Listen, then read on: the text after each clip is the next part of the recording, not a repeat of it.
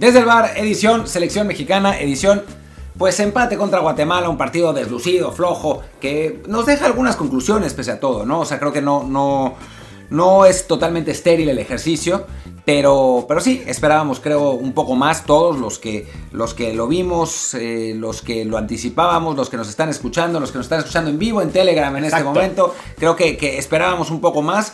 Lamentablemente no se dio, pero bueno, platicaremos de lo que, de lo que vimos. ¿eh? Eh, yo soy Martín del Palacio y me acompaña como siempre Luis Herrera.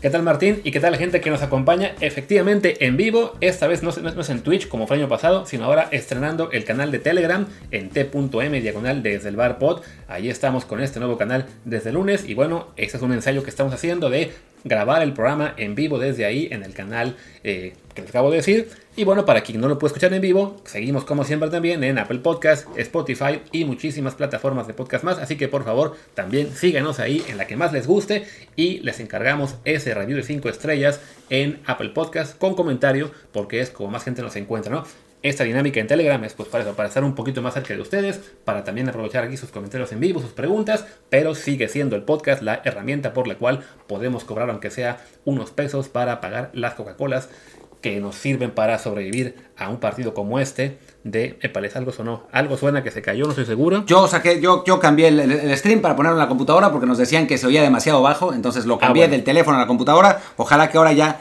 ya se, se, escuche mejor. A ver si, si ahora Luis que nos que, que platique, a ver, habla. Que nos digan, sí, que nos digan si se escucha o no, porque si no, esta grabación habrá que repetirla. Pero bueno, como decía, para la gente que escucha esto en audio, pues nada, que nos sigan en Apple Podcast, Spotify y también que nos dejen ese review con comentarios. Y ahora sí, hablemos del partido. Un 0 a 0, pues muy flojito, a decir verdad. Un juego del que no. Pues no hay mucho que destacar, muy pocos jugadores que hayan brillado, ya hablaremos poquito a poquito de cada uno algo. Y este, dicen aquí en el comentario que te escuchas tú, no me escucho yo, quizá porque estoy más lejos de la computadora que Martín, habrá que acomodarla por acá en un punto intermedio. Eh, y bueno, ¿Con qué empezamos? El primer tiempo yo que se no pude ver porque estaba acabando un artículo para otra página, así que tú comenta un poco más de esa primera mitad. A ver, yo creo que algo, algo importante de lo que hay que hablar es que, em, que la selección no, digamos, esta selección juvenil demostró que es una selección juvenil, ¿no? O sea, no es, no es el equipo que, que la gente esperaba. Ahora, ahora dicen que no escucha nadie, que, que no se escucha nada y ya son 50 participantes.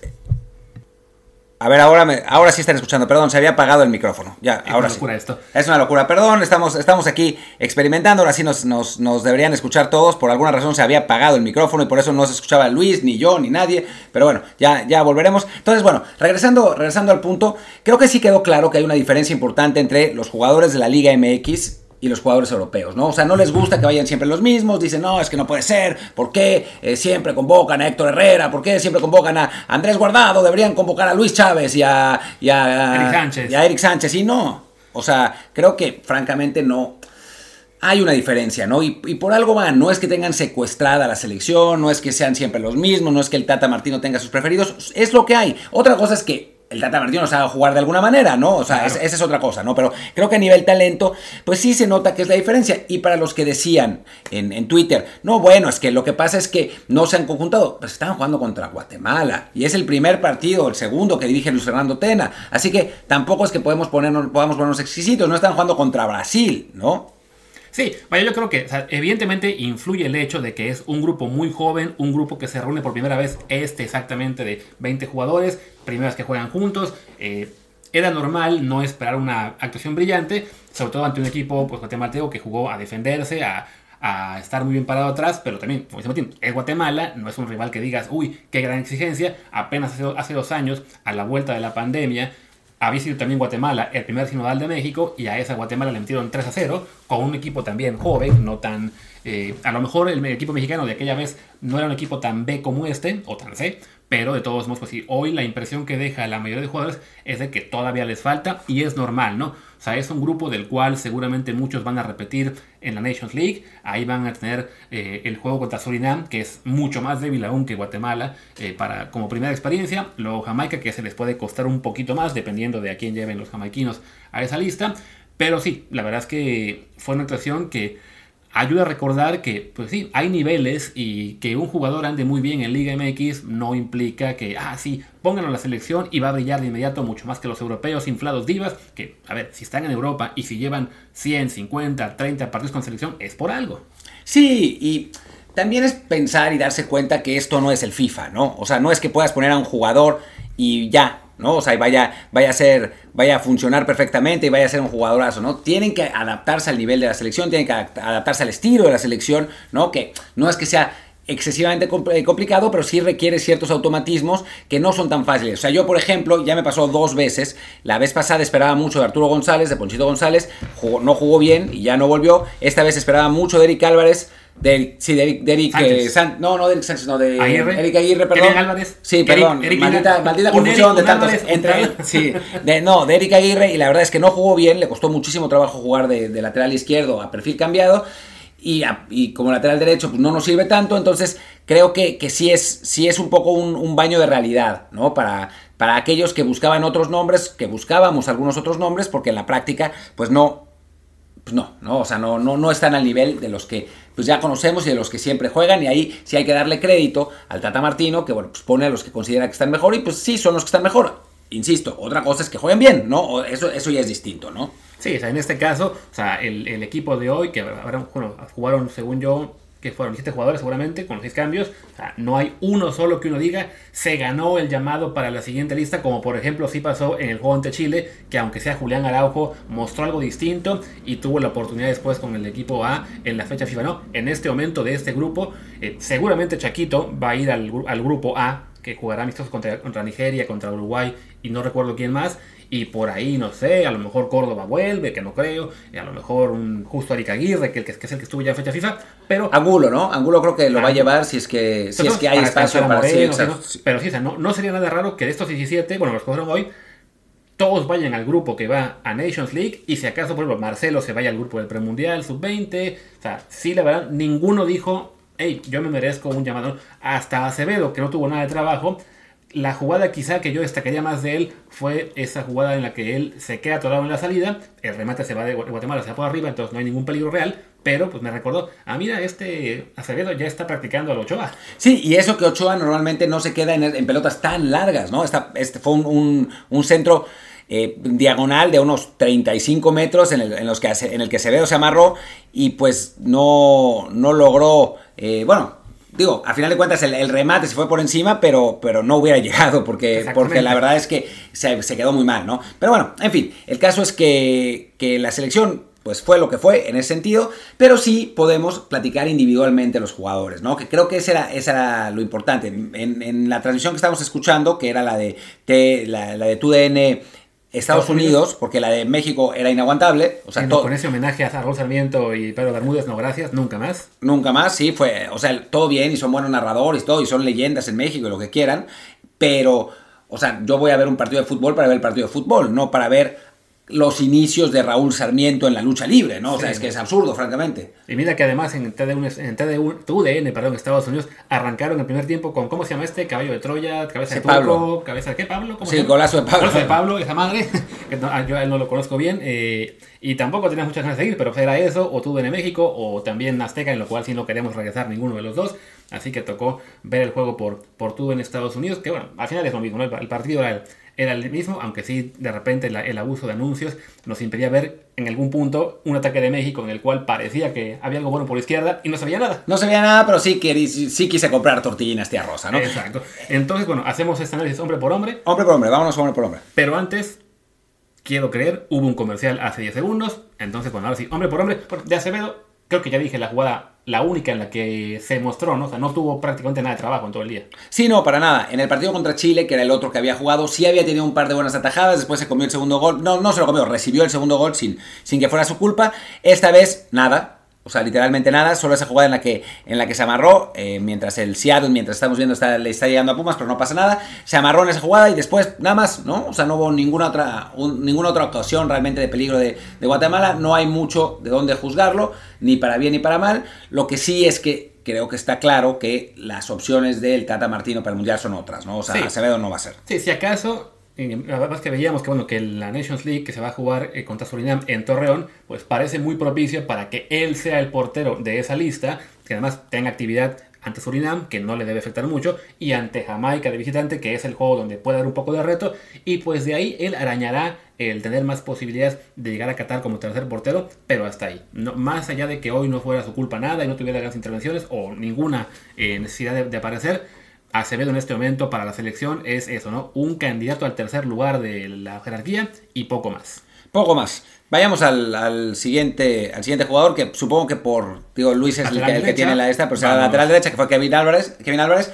Que bueno, Kevin Álvarez, dentro de todo, fue uno de los jugadores que más figuró, ¿no? O sea, siempre el Tata Martino tiene eso de que es uno de los laterales el que va más. En este caso fue Kevin Álvarez.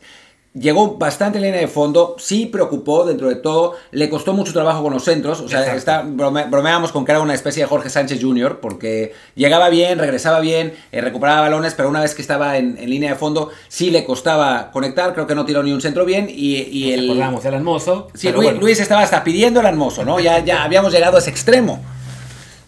Ahora Martín está. Perdón, me tuve que levantar. Ah, ya se, está cayendo. Pero sí, o sea, la verdad es que, bueno, que Kevin Álvarez, que es de los jugadores que algunos piensan podría tener una posibilidad.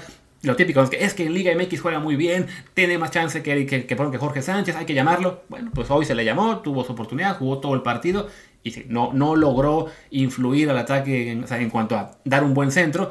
Y si no puede hacer eso, pues francamente me quedo todavía con Jorge Sánchez, que creo yo defensivamente es un poquito más seguro, sin ser tampoco una maravilla.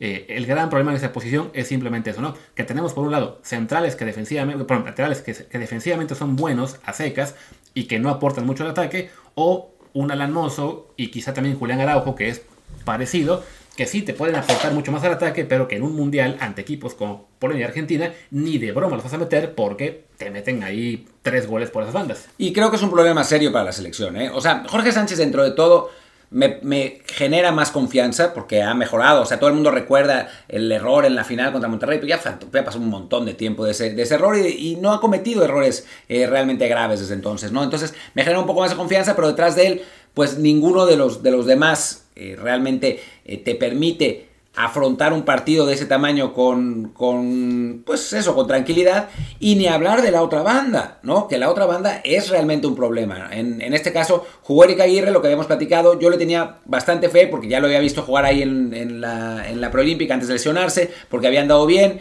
eh, porque es un jugador con mucha experiencia, tiene 24 años, ha estado jugando con Monterrey. El problema es que le costó un montón el perfil cambiado, ¿no? Sí, habrá que ver si a lo mejor Kevin lo prueban después a perfil derecho y con, ya sea con Arteaga, con Gallardo, con el propio Jonathan Gómez, con alguien más por izquierda, por, por izquierda le costó muchísimo, no, no aporta mucho a la ofensiva teniendo que estar siempre cortando al interior y defensivamente creo que no es tampoco ninguna, ninguna maravilla para que amerite dejarlo ahí, ¿no? Entonces la bronca es eso, los laterales sigue habiendo muchísimas dudas, eh, me quedé ese caso con ganas de ver a Jonathan Gómez unos minutos más. Creo que el Tata nada más le dio lo justo para que fuera más tiempo que el que le dio Estados Unidos ante Bosnia en diciembre. Eh, una acción diabólica ahí del Tata. Pero sí, pues sigue siendo las grandes dudas, ¿no? Creo de todos modos que en este momento es obvio que la ventaja en la selección la tienen Jorge Sánchez por un lado, con Julián Araujo quizá como suplente en este momento.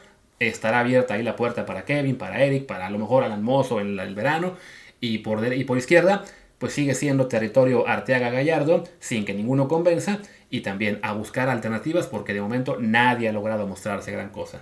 Yo creería, y me van a querer matar, ¿eh? pero yo creo que el lateral eh, izquierdo titular todavía es Gallardo. ¿eh? Sí, puede Me parece, me parece que sigue siendo, a pesar de que Arteaga jugó los partidos más clave de la última fecha FIFA, me parece que no mostró la solvencia que uno quisiera y Gallardo, que es un jugador mucho más veterano, que el Tata Martino ha confiado en él en el 90% de su proceso, creo que en este momento, si, se jugara, si empezara el Mundial, si se jugara el partido contra Polonia mañana, el titular sería Jesús, Jesús Gallardo. Podría ser también, aquí mencionan en el chat este, a Angulo como tal izquierdo, yo francamente no lo veo, o sea, creo que en este momento Angulo es una opción de reserva, el que sí vería como posibilidad, porque está jugando ahí ahora mismo en Italia, es Johan Vázquez, que le acabe probando este, el Tata por izquierda como el lateral más defensivo y ahí sí apostar por derecha a unos laterales que son de, de mayor incorporación, ya sea el propio Rick Aguirre, a, perfil correcto, o un Julián, un Alan Mozo, el que sea, ¿no?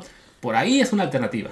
Es una alternativa, aunque no creo que baje a Jorge Sánchez ahí. ¿eh? O sea, le costó tanto trabajo hacer el cambio de Chaca Rodríguez por Sánchez. Sí. Creo que no lo va a bajar, pero sí. Y a su vez, eso hará muy complicado que la lateral izquierda sea uno también de corte defensivo. Aunque yo creo que Jorge Sánchez sí puede ir, el problema es que no puedes entrar, pero que vaya Claro. va, va a poder ir, ¿no? O sea, a mí no me parecería descabellado que sí jugara Johan Vázquez lateral izquierdo y Jorge Sánchez lateral derecho, hasta lo prefiero. o sea, creo la- que no estaría mal.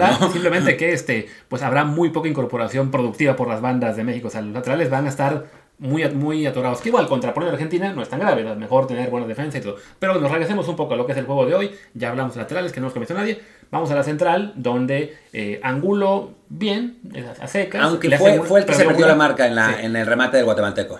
Ok, y además hubo una jugada en la que le hacen falta eh, que pudo generar peligro porque para mí la falta fue muy rigorista, pero en general, bueno, con tan poco trabajo, pues no hay mucho que reclamarle, ¿no?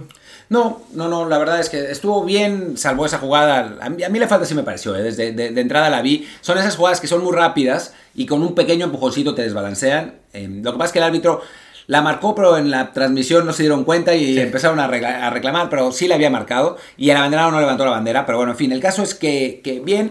Y con Israel Reyes, que lo acompañó, no es que estuviera mal, solamente que lo amonestaron y lo sacó eh, Tata Martino a la mitad, bueno, Tata Martino, Taylor, quien sea, al, al medio tiempo. Metió al Palermo Ortiz, que se vio bien también, ¿no? Sí. Cortando bien las jugadas, incorporándose un par de veces, eh, asistiendo.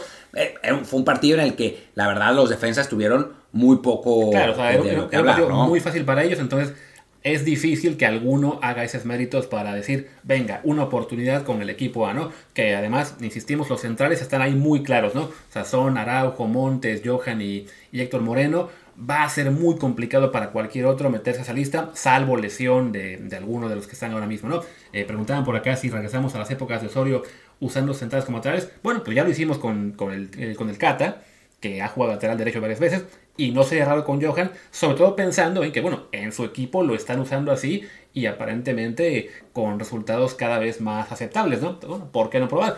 Es una, es una pena que no tengamos laterales más ofensivos en buen momento, que, que cumplan, y bueno, entonces hay que pensar en alternativas un poquito más este, sólidas en defensa, eh, al menos para que ya eso libere a su vez un poco más al, al centro del campo, ¿no? Lo, lo que es una lástima es que no tengamos mejores laterales. Olvídate de Sí. los laterales ofensivos, ¿no? O sea, hace rato que México no tiene buenos laterales. O sea, por algo estuvo jugando Edson Álvarez ahí en el Mundial pasado, que además antes iba a jugar Carlos Salcedo y antes iba a jugar eh, Diego Reyes. Y sí, Gallardo jugó muy bien el Mundial pasado, pero bueno, pues fue esa llamada de petate de- del Gallardios mundialista y después... Pues, Después ya se fue ya a no. Monterrey, comió mucho cabrito y se fue a la macroplaza y lo perdimos. En fin, pues vamos la- al centro del campo, al medio campo, donde estuvo Luis Chávez en el, en el lugar que pensamos iba a ser para Eric Lira. Al final fue una doble contención, ¿no? Con Luis Chávez y Eric Sánchez, ambos de Pachuca, y de los dos no se hizo uno. A mí me gustó, me gustó más Luis Chávez, o sea, me parece que le dio más claridad a la, a la salida. Eric Sánchez muy perdido, o sea, realmente muy perdido. Me parece que fue el más flojito de una media cancha que de por sí fue flojita, ¿no? O sea, creo que Chávez se adaptó mejor, jugó mejor, tuvo ahí un tiro libre que, que fue más o menos peligroso. Ninguno de los dos, ni Chávez ni, ni Eric Sánchez, mostró absolutamente nada que pudiera desbancar ni siquiera al máximo suplente de esa selección en ese momento, de este, en este momento en la posición, que es Luis Romo. O sea, me parece que muy lejos, la verdad, de, de lo que mostró Romo. Y el asunto es que, insisto, dirán, pero es que es un partido. La cosa es que este es el partido, Claro. este es el momento, ¿no? O sea, es lo que tienen que demostrar. Tienen 45, 50, 60 minutos para probar que son parte de selección, ¿no? Y la verdad es que nadie lo hizo. Como en principio no lo hizo Sebastián Córdoba tampoco, ¿no? Que era el que tenía que haber marcado la diferencia. Y sí, algunos pases, sí, algunos eh, cambios de juego eh, bien, bien eh, colocados, diagonales, así a- al, al perfil bueno del, del lateral que entraba. Pero eso es lo mínimo que se le pide y más que eso no dio, ¿no? Sí, por ejemplo, aquí ponen en los comentarios del chat Héctor Delgado que poner a 11 que no han trabajado juntos no sirve de nada. A ver, en lo colectivo no, realmente no, no influye mucho porque pues este mismo 11 no va a ser el que repita ni en Nations League ni en, En nada, ni en nada nunca. pero es la oportunidad para esos 11 de que alguno levante la mano. Efectivamente, en trabajo de conjunto iba a ser muy flojito lo que, lo que viéramos, pero era para que, bueno, cualquiera de ellos, en particular Córdoba quizá, por ahí los extremos, o alguno de los juegos ofensivos, mostrar algo más. Y sí, la verdad es que ni- ninguno de ellos lo hizo eh, de gran forma. Cuando entró, bueno, con- empezaron los cambios, ya bueno, me- nos saltamos en los laterales eh, que entró Jonathan Gómez por Aguirre, insisto, bueno, jugó muy poquito. Testimonial, no, realmente. no, no hay gran cosa que decir. En el caso del centro del campo, cuando entra Eric Lira por, por eh, Eric Sánchez, él pues tampoco hizo, o sea, no, no hubo tiempo para que se mostrara. Perdió un Estuvo- balón ahí que, que, que desencadenó en un contragolpe guatemalteco, que bueno, tampoco llegó a ninguna parte, pero, pero, pero en fin, sí, la verdad yo esperaba más de Lira, esperaba que empezara, para empezar, Sí. ¿no? Pero esperaba más. Sí, creo que el mejor de esa media cancha fue, fue mm, Luis Chávez, sin tampoco brillar muchísimo. Bueno, nadie brilló muchísimo, ¿no? Pero, pero creo que, que fue el que, pues más, más orden, el que más, más pulcro estuvo en, en el partido, el que mejor se dio defensivamente y, y, bueno, pues no mucho más. Vamos luego a los extremos, que creo que ahí sí, Alvarado y Sendejas, justo ellos dos, por ejemplo, por las bandas, era para que mostraran mucho más. A lo mejor estuvo el juego muy enfocado a que Córdoba distribuyera y no hubo tanta oportunidad para ellos de brillar, pero bueno, lo poquito que les vimos, eh, ninguno de los dos, creo que en particular Alvarado perdido. A Sendejas sí le recuerdo haber visto aunque sea una jugada o dos por la banda derecha, pero de todos modos, pues sí, muy, muy cortitos, eh, no también sin levantar la mano para decir, hey, me merezco una oportunidad por encima de, de ese inflado llamado Diego Laines o de ese becado tipo Uriel Antuna, ¿no? Están lejos de hasta ellos dos.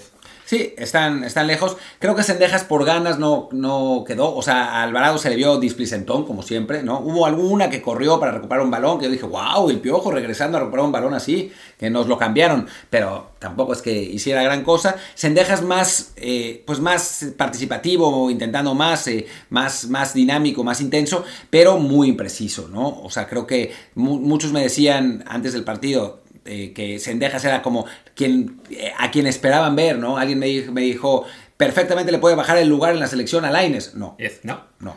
O Sí, sea, no, es, es- es eso, ¿no? Hay, hay niveles, es, a Lainez, aunque ha jugado prácticamente nada con el Betis en el último semestre, cuando ha estado en selección sí muestra algo distinto, sí lo intenta, sí por lo menos desbalancear las defensas. En cambio, sí, hoy Sendejas, pues la verdad es que tuvo ganas, pero no, no tuvo ese desequilibrio necesario para pensar, ok, hora de darle una oportunidad con la mayor de verdad, ¿no? Igual va a estar también seguramente en el grupo de Nations League. Bueno, de este grupo, a lo mejor no todos, porque recordemos, algunos fueron llamados, eh, digamos, para cubrir el hecho de que otros clubes no, no prestaron jugadores. O sea, hay jugadores que iban a estar hoy que no fueron prestados. El caso de Malagón en la portería, el caso de... ¿Quién más? que no? El Nene Beltrán, que está Beltrán lesionado. Alguno por ahí más. Pero bueno, en el caso de los extremos, ellos no, no hicieron gran cosa y dieron paso en el segundo tiempo, por un lado, este, el piojo a Marcelo Flores y Sendejas a Jordan Carrillo. Creo que de los dos, Jordan Carrillo fue quien mostró un poquito más.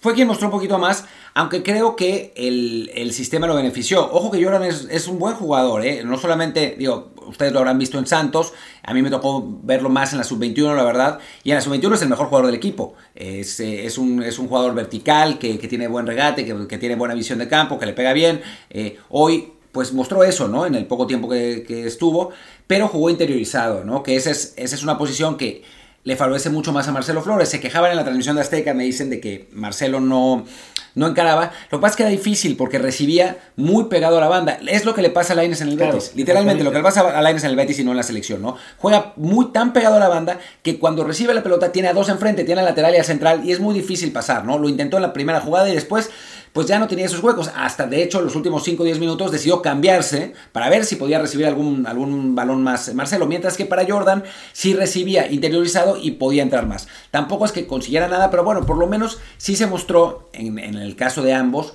un, una dinámica y un esfuerzo mayor a los que estaban antes, ¿no? Sí, definitivamente. Ah, nos faltaba también un cambio también, digamos, testimonial. Fue en la central, el de Olivas por Angulo, que Angulo tuvo un sangrado o algo así en una rodilla, ¿no? Fue cuando lo Sí. cambiaron para que entrara Olivas. Es que la cancha artificial seguramente se barrió y le... No, ayudaba, no ayudaba mucho. Y bueno, igual, Olivas jugó 10 minutos, no, no pasó nada con él, no tuvo creo que nada de trabajo. Si acaso, ah, sí, una que mencionó en la televisión de que, ah, sí, muy canchero, eh, parando al, al, al guatemalteco, que el guatemalteco corría a 5 por hora, pues era más sencillo mantenerlo ahí. Y no solo eso, llevaba corriendo como 60 kilómetros, Sí, ¿no? como, no sé, 60 metros, estaba agotado y ya. Sí, Pero no, bueno, no. Olivas ahí cumplió, ¿no? Pero sí, no, no fue que fuera una jugada muy exigente. Sí, no es para tirarle tampoco a Olivas, hizo lo que tenía que hacer, ¿no? ya, cuentas. Sí. Y bueno, el último de la lista que jugó hoy fue eh, Santiago Santi Jiménez. Jiménez. Pensamos que iba a salir un rato para que entrara Aguirre, pero ni eso le dieron chance al pobre Mudo. También porque pues, no ha hecho gran cosa en la liga. Estuvo en esta lista, creo que sí, no es por, cumplir, por tener un segundo 9, por si el Chaquito se lastimaba o algo. eh, pero sí está muy lejos el Mudo ahora mismo de un nivel de selección.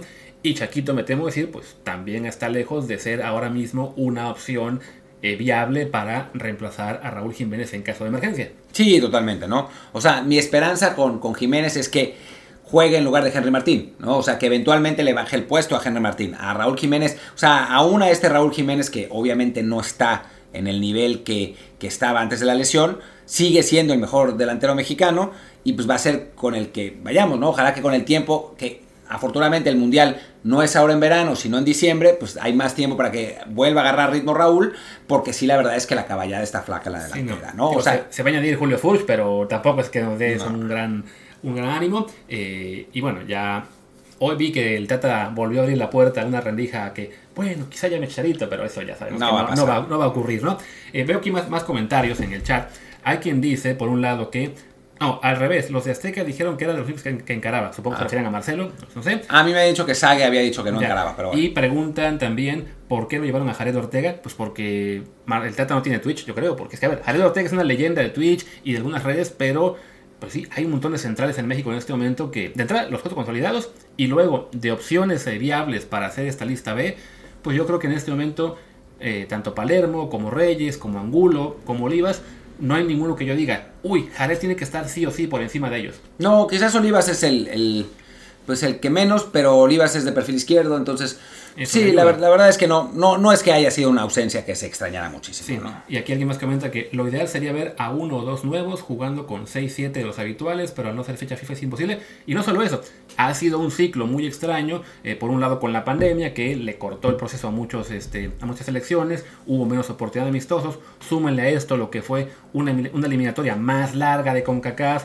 también una Nations League inventada que también se comió fecha FIFA, o sea, hubo mucho menos oportunidades para hacer ese tipo de moleros fecha FIFA en las cuales integras poco a poco a jugadores, digamos, del equipo B con los del A, ahora fue siempre armar la lista A para, para las eliminatorias y armar una lista completamente diferente para los juegos en fecha no oficial, ¿no? Sí, y, y pues sí, vamos, eh, digo, por ahí yo también leía que alguien, alguien decía, quizás era el mismo comentario, pero yo me confundí, que alguien decía que algún, dos o tres de estos van a estar en Qatar.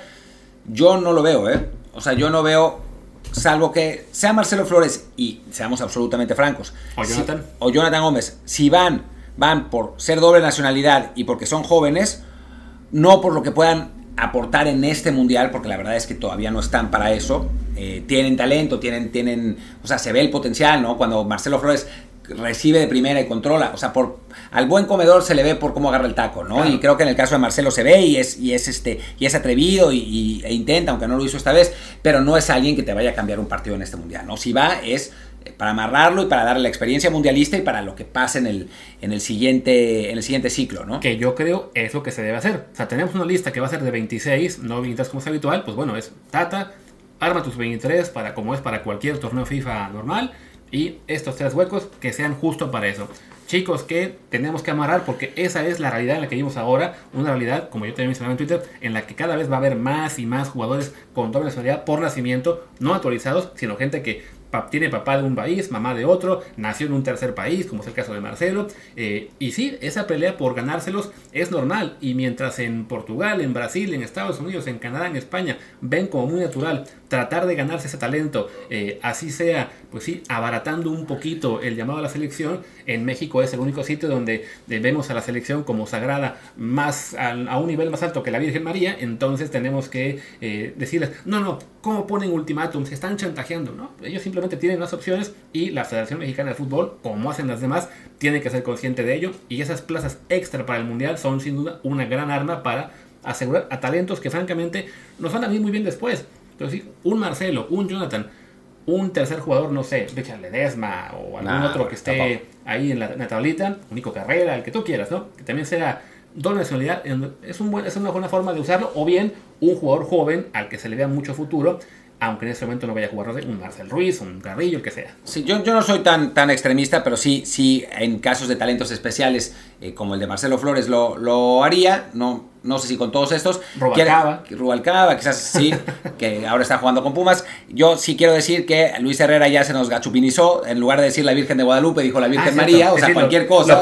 pronto va a decir la Virgen Morena o alguna, alguna cosa así, eh, totalmente, totalmente gachupina, pero bueno, en fin. Aunque sea lo dije la Virgen de la Asunción, una de esas. Sí, no, bueno, eh, la, la del Pilar. Pero bueno, en fin, el caso es que, que sí, yo, yo creo que es, que es por eso, ¿no? O sea, nadie, y eso es otra cosa de las que se quejan en Twitter, pero es que no va a aportar nada al Mundial y con él o sin él México no va a ser campeón del mundo. A ver, queridos, con nadie o sin nadie México va a ser campeón mundial. Situémonos en nuestra realidad, ¿no? O sea, con esta selección, y es para el, comentario que quiero, que quiero dar paso, eh, paso ahora, eh, que es quizá el último que, mencionaremos, que es que alguien decía, con estos, que, estos jugadores que vimos, se ve bastante negro el futuro de la selección. Y la verdad es que sí.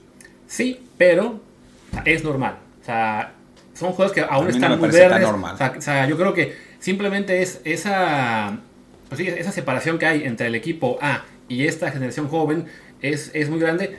La mayoría de esos jugadores no van a llegar al, equipo mayor. O sea, yo creo que es como cuando vemos una sub-20 o una sub-17 con una gran generación y creemos, uy, estos 11 van a jugar algún día en la mayor y acaban llegando 3 o 4. De esta misma lista de hoy, yo creo que van a ser seleccionados mayores en el futuro, 3, 4, 5 si acaso, y se van a integrar otros. O sea, pero de repente tenemos ese miedo de que, uno, estos 11 son el futuro. No, fueron el grupo que tocó ver hoy. Y sí, la verdad es que el de hoy no, no mostró gran cosa. Pero yo igual, güey, creo que la caballada está flaca. O sea, creo que estamos frente a una de las peores generaciones que hemos tenido, jóvenes que hemos tenido en mucho tiempo. O sea, yo no veo a ningún talento juvenil, pero cero, ¿eh? O sea, quizás Marcelo, por lo que sabemos, pero ningún talento de Liga MX que yo diga, wow, esta es el, la, nueva estrella emergente del fútbol mexicano. No hay nadie, o sea, no, no, no, no ha aparecido nadie, no, ni en defensa, ni en, medio campo, ni adelante. O sea, no veo opciones realmente. O sea, me gusta, me gusta el Chaquito Jiménez por, la edad, porque yo creo que a los 24 25 va, va a explotar, ahora tiene 21.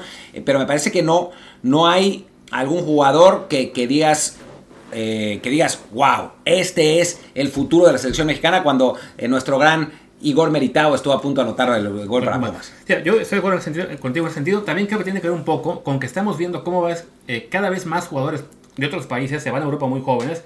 Y en cambio la lista mexicana es, bueno, la, actual jefe mexicana está muy cómoda, ¿no? Todos quedamos en México, yendo a Tigres, yendo a Monterrey, yendo a la MLS, como ahora como el caso este del tal Jairo, y no me acuerdo quién más se va a ir después. Y, y sí, al no ver ese salto a Europa, que veíamos, aunque fuera contagotas, pero dos, tres jugadores iban cada año y ahora mismo no, no se ve por dónde, eso temer que, la, que sí, que la próxima lista o la próxima, el próximo ciclo sea malo. Yo también, de todos modos, creo que, a ver, siempre acabamos cada cuatro años teniendo el, eh, la misma duda y regresamos a donde mismo, ¿no? Somos una selección que compite, que en fase de grupos va a avanzar y que llega a octavos de final y ahí se queda. Entonces, no no es que nuestro techo sea muy alto como para pensar, uy, este, ya ni siquiera llegaremos a eso. Creo que simplemente tendremos menos aspiraciones a llegar al quinto. Yo lo que es, por eso espero que llegue Marcelo Bielsa como entrenador de la selección. O sea, porque me parece que es un es un técnico, como hizo la Volpe en su momento, que, digo, cuando la Volpe asume, los Salcido, los Osorio, los Maza Rodríguez, eh, eh, lo Gonzalo Pineda, lo Gringo Castro, los Andrés Guardado, esos no existían, ¿no? O sea, nadie, nadie los mencionaba. O sea, la, selección de, de, 2002 era una selección bastante veterana, que era una mezcla de jugadores de 98 con jugadores, pues eso, veteranos que había llamado eh, Javier Aguirre, que le, que le funcionaban, como Sigifredo Mercado, como Gabriel Caballero, son futbolistas que no que no iban a dar un, paso hacia adelante, ¿no? Y cuando entró la Volpe, su plan era rejuvenecer el equipo. Y lo hizo, ¿no? Lo hizo. Necesitamos a un técnico de ese corte, ¿no? A un Marcelo Bielsa que integra jugadores a un estilo, eh, como es como el de él, y que logre potencializarlos como hizo con Chile. Sí, porque francamente en lo que es la era Martino, aunque sí ha habido muy poquito a poquito un recambio generacional, o sea, el, el equipo que había este mundial sí será diferente en su mayoría al de al de Rusia, perdón, este, la base titular. Si Rusia no quiere decir el nombre de Rusia. O sea, ya, ya, ya, borró. Así no, voy a poner a eh, país de este de Europa, ¿no? Eh, pero bueno, está un Johan, eh, un, Johan Vázquez, está por ahí una Arteaga, César está Montes. César Montes, está Charlie, que es de este grupo. O sea, sí ha habido nuevos jugadores, pero así como que al ser todavía la base de la selección, digamos los importantes, quienes ya estaban como, como Lozano, como Tecatito, como Moreno, bueno, Moreno tanto, Herrera. Este, Herrera, Guardado incluso, Ochoa, sí, está ese temor, ¿no? De, ok, ¿qué va a pasar en 2023 y en adelante cuando toda esa base veterana se tiene que ir, ¿no? Quizá no choque Tecatito, pero no tenemos muy claro que vayan a llegar hasta el 26. No, va a ser un equipo basado en Edson, en Lozano y en Johan. y pues no mucho más, ¿no? Y Alexis, si se va, que además es el miedo, que si él se va a, Europa, es quizá ese talento ya un poquito más veterano de lo que debería, pero eh, el que toma la estafeta de los Tecaito Chucky. Y, sí, y, tampoco es que digas, o sea, para mí, Alexis Vega, su, su mayor referencia es Marco Fabián, ¿no? Y tampoco, y tampoco es que Marco Fabián haya sido el mejor de su generación, ni mucho menos, ¿no? Era un jugador muy talentoso, muy regular, que llegó a un punto bueno, pero nunca fue titular indiscutible en selección. Entonces, digamos, si, si así se pone la cosa, pues sí, la caballada pinta flaca y necesitamos un entrenador que sepa potenciar a los jugadores jóvenes y, sea capaz de, pues de darnos, de darnos algo más que, o sea, que la suma de las partes sea mayor que a las partes mismas, ¿no? Que eso es lo que no está pasando con Tata Martino, ¿no? Que sí, que además eso es lo que pasaba antes con la medio técnico. O sea, íbamos al Mundial y de algún modo la suma de las partes acababa siendo mayor en, Copa del Mundo, aunque igual después peleamos en octavos. Y sí, con Tata creo que ese ha sido el gran problema, ¿no? Que las partes que tenemos nos hacen pensar que tenemos para más, aunque sea para ganar con más comodidad en CONCACAF, para no sufrir contra Estados Unidos en todos los partidos, para en algún amistoso no perder con Argentina 4-0. Y sí, ha sido en ese sentido un ciclo muy decepcionante. Y creo pues que ya tampoco tiene mucho caso que nos sigamos, ¿no? Ya, ya, estamos hablando más del ciclo y del futuro y todo, que de lo que fue este México-Guatemala, que pues sí, no nos dejó mucho más que decir. Yo iba a escribir columna de OneFootball y ya no la escribí porque la verdad es que no hay mucho de lo que escribir. Creo que mañana voy a escribir una columna de algo que no tiene nada que ver, de cómo Hugo Sánchez ha funcionado más en selección de lo que dicen. Pero bueno, en fin. Pues los dejamos. Muchísimas gracias a los que nos acompañaron por Telegram. La verdad, mantuvimos una, una base de entre 45 y 55. O sea, estuvo, bastante bien para nuestra, eh, nuestra primera participación. 25% de nuestro canal de, Telegram. El plan es hacer cosas más interesantes ahí por eso, porque podemos usar imagen, ¿no? Entonces podemos transmitir partidos, podemos eh, poner eso, cosas que normalmente no se pueden ver, pero pues como no tenemos que pagar derechos, nos da lo mismo y no nos van a tirar nuestro canal de Telegram. Pues así que da igual. a lo mejor hacer un video comentario, es que luego se subían a Twitter de tres minutos, bueno, pues se les puede enviar eso. O sea, hay, hay, hay potencial para más, así que aquí lo, ahí lo esperamos, tanto en Telegram, para quien está ahora mismo en vivo aquí, y como aquí el podcast sigue eh, todos los días, ya sea la versión está completa o en matutino. Insistimos, a la gente que estuvo hoy en Telegram, échenos la mano, también escuchando este podcast, aunque sea 10 minutos repetidos, pero nos ayudan bastante a seguir trabajando. Y bueno, pues muchísimas gracias. Igual se los vamos a recordar mañana en el canal de Telegram. así que, pues es. Eh, yo soy Martín del Palacio, mi Twitter es arroba martín de ELP. Yo soy Luis Herrera, el mío es arroba Luis RHA. El del programa es arroba desde el bar POD, desde el bar POD. También ese es el canal de Telegram, desde el bar POD. Pues gracias y hasta la próxima, en la que por fin, por fin hablaremos de Liga MX, creo. Creo. Chao. Chao.